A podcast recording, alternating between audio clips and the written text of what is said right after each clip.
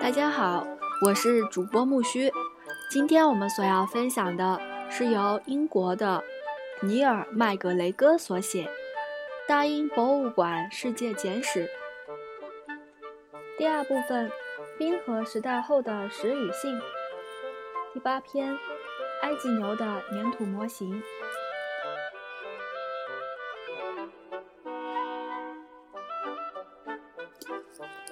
埃及牛的粘土模型，彩绘模型，出土于埃及古城阿比多斯（今卢克索附近），公元前三千五百年。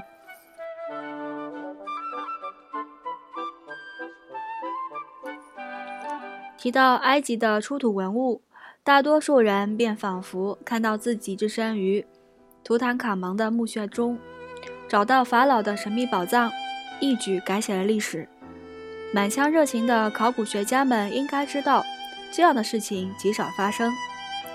大多数考古工作进展缓慢，又脏又累，而记录发现的过程还要更慢些。考古报告大多是字斟句酌的学术控、学术腔，文风干巴巴的，和风流倜傥的印第安纳琼斯的生活相差甚远。一九零零年，埃及探险协会的某个会员发掘了埃及南部的一座坟墓。他很严肃地将自己的发现命名为 A 二十三号墓地，并记录到：男性尸体一具，红色条纹一半一根，泥质全杖头，小型红色四面桃核一只，九英寸乘六英寸，小型动物，腿骨若干。陶罐若干，泥塑母象、母牛像一组，四具。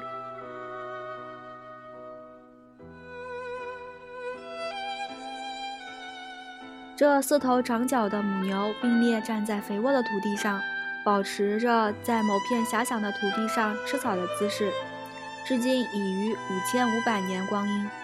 这才是真正的古埃及，远早于法老与金字塔。四头小泥牛由尼罗河里的一块粘土手工塑形而成，虽然远不及埃及法老的荣耀，却对人类历史有着更重要的影响。婴儿和他们的奶长大，人类为他们建起庙宇，整个社会都靠他们供给食物，经济在他们的基础上建立。没有奶牛，我们的世界将会与现在大不一样，暗淡无光。这些奶牛身上还留着淡淡的黑白颜料的痕迹，它们在经过轻度烘烤后上色，看起来很像我们小时候玩的农场动物玩具。每头只有几厘米高，所站立的基座也只有餐盘大小。A 二十三号墓地的这些人工制品与一具男尸一起埋在埃及南部一个叫做埃尔阿玛的小村子里。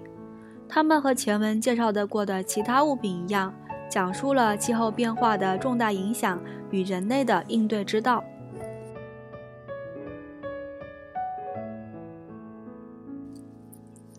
在这个坟墓里找到的所有物品，应该都给墓主人在另一个世界使用的，但他们如今的用处却摆放在他们，他们的人无论如何也想不到的。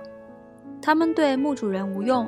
却对我们用处极大，他们让我们得以深入了解远古社会，因为古人对待死亡的方式反映出他们的生活方式，我们能够从中了解他们的事迹，还能知道他们的想法与信仰。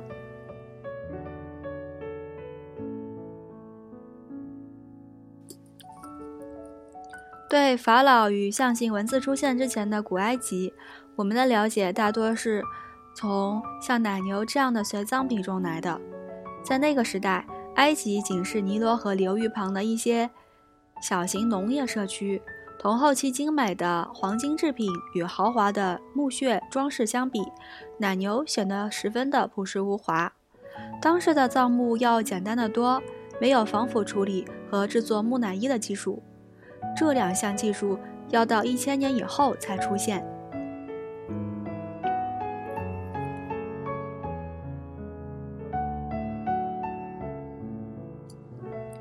四头泥牛的主人躺在一个椭圆形坑里，身体卷曲着躺在灯芯草垫上，面向日落的方向。周围散布着将要伴随它走向来生的各种随葬品。这样的泥牛十分普遍，也有我们可以确定。牛曾经在埃及人的日常生活中发挥了重要作用，因其重要性，主人在走过死亡、通往男生的旅途中也不能与他们分开。这种平凡的牲畜对人类的重要性从何而来呢？故事要回溯到约九千年前，撒哈拉广袤的大地上，当时那里并非像今天一样是一片干旱的沙漠。而是开阔丰美的草原，羚羊、长颈鹿、斑马、大象等各种野生动物呼啸其间。这里是猎人的乐土，但到了约八千年前，曾经滋润过这片土地的雨水枯涸了，没有了雨，土地逐渐变成了我们今天熟悉的沙漠。人类和动物都开始追寻逐渐消失的水源。环境的巨变迫使人们开始寻找代替猎兽的生存方式，而在所有当地人曾经捕猎过程中，只有一种可以驯养——牛。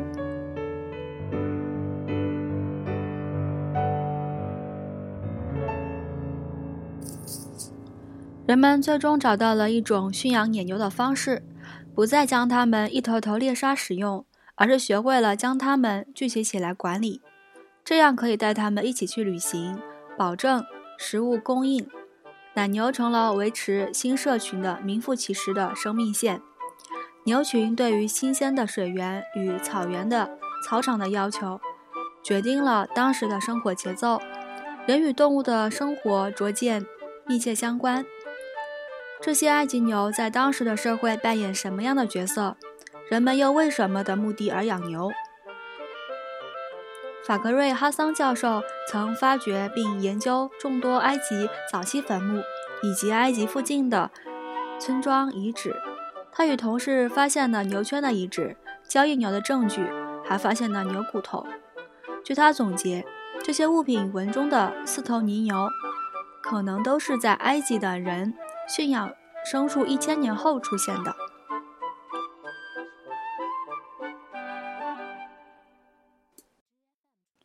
对牛骨的研究让我们了解了这些牲畜被宰杀时的年纪。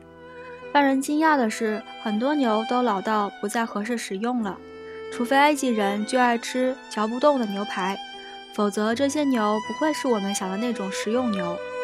它们应该是为了别的目的而被圈养的，比如在旅途中驮水或运送财物，但更有可能是用来提供牛血，供人类直接饮用。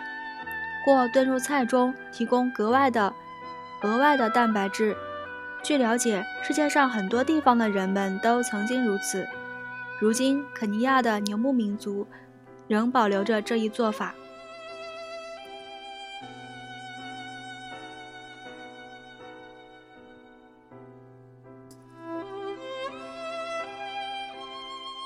四头奶牛因此可能代表了一个可行走的血库，提供。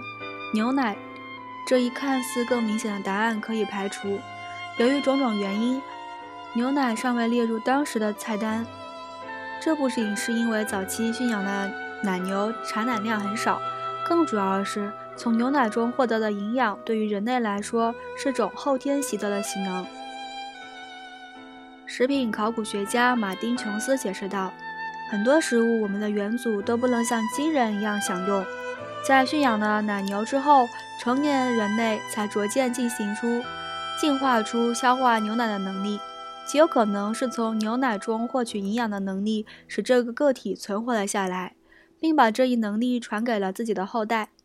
但直到今天，还有很多现代成年人不能消化牛奶。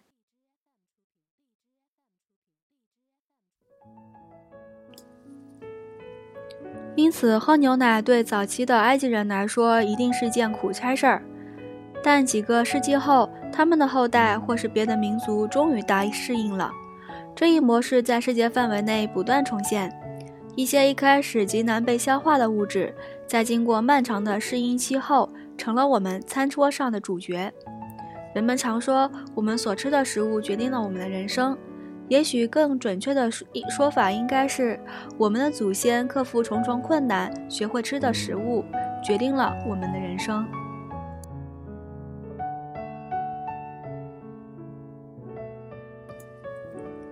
在古埃及，母牛也许还发挥了保险功能。如果农作物毁于水火灾，社区里的人总还可以把牛当做最后的营养储备。可能不是最好的食物，但供应稳定。同时，它们也具有社交与仪式的重要功用。但在法瑞克·哈桑眼里，它们还有更多用处。牛一直是具有宗教意义，不管是公牛还是母牛。在沙漠中，牛是生命之源。在岩画中，我们可以看到公牛与母牛犊出现在具有一定宗教性质的场景中。我们还可以看到人类女性的粘土雕像，她们举起的胳膊就如牛角一般。在宗教思想中，牛十分重要。没有任何显著特征表明。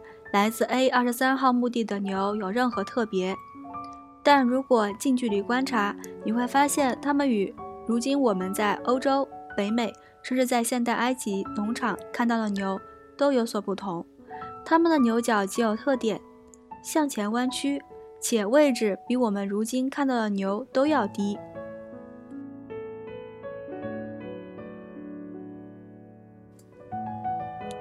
如今存活的所有。家养牛都是亚洲牛的后代。这些埃及牛与如今的牛不同，是因为早期的埃及牛源来自呃非洲本地，如今都已灭绝。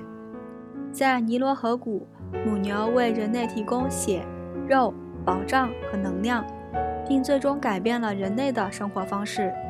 它们成为了埃及生活的重心，因此广受尊重。对牛的崇拜。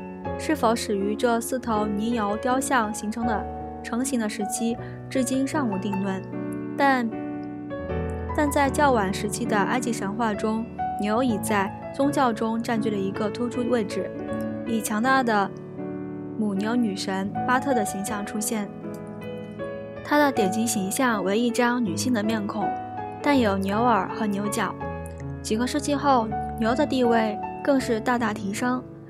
最明显的证据是埃及王的封号中出现的他母亲的公牛的说法，母牛被推尊为法老的创造者。